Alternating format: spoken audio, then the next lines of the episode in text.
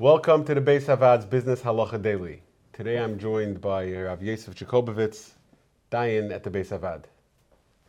Let's talk about a, a common enough case that um, people might not traditionally associate with a Shiloh Yichud.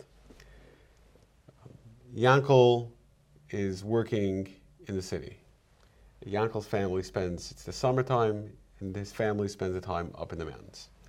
So he typically goes up Thursday night, Friday morning, and he goes to spend Shabbos in the mountains.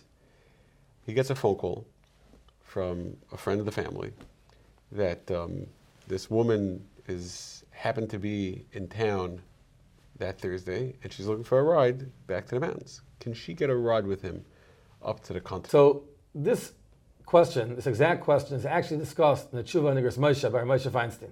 Moshe talks about such a case. Moshe is very unhappy with it. First of all, he is worried about the actual issur of Yichud. Especially, you mentioned that it could either be Thursday night or Friday morning. Friday morning is in broad daylight. They go in the car, there's other cars on the road, people could see in, they're not going to stop, they're not going to do anything wrong. However, Thursday night, it could be late at night, on the country roads, it's very quiet. True on the highway, you're not worried anything's going to happen on Route 17. When they get to the local country roads, till they get to the bungalow colony, it's not so simple. It could be very deserted. It could be 12, 1, 2 o'clock at night sometimes. Rav Moshe is concerned about the issur of Yichud. Rav Moshe, though, takes a step further. He says, altogether, even when they're going on roads and there's no practical concern of Yichud because there are other cars on the road, there is a chashash, there is a slight concern that they'll veer off, they'll decide to go to the side of the road, and they'll walk off into the forest, into a private place, and something could go wrong. This is surprising that Rav Moshe says this. In fact, there's a tshuva from Reb Shlomo Zalman Auerbach, printed in the back of the Sefer Dvar Halacha, Reb Shlomo Zalman says that if the scenario of driving in the car together is one of Yichud, then it's an issue. However, if it's not one of Yichud, if they're going on roads and there's other cars there, be it by day or even by night, roads that have other cars driving them, there's nothing to worry about. But Moshe is concerned. Moshe's concern is actually rooted in the Maharshal. Maharshal talks about a lady getting a ride with a wagon driver, and she takes a child, presumably one of her children or someone else's child, along to avoid the issue of yichud between her and the male wagon driver. And the Maharshal is still not happy.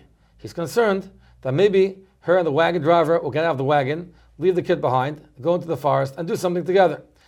And based on this Maharshal, even though other poskim do argue on this, Rav Moshe feels that one should not give a ride to a woman going up to the mountains.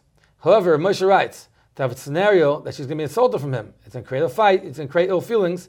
Then we can be samech on most poskim who are of the opinion that if there's no actual chashash of yichud, let's say it's by day or even by night, they'll make sure to stick to roads that have other cars driving on the road in such a case, the Moshe says the one can be mekel, and you can give a ride to the woman.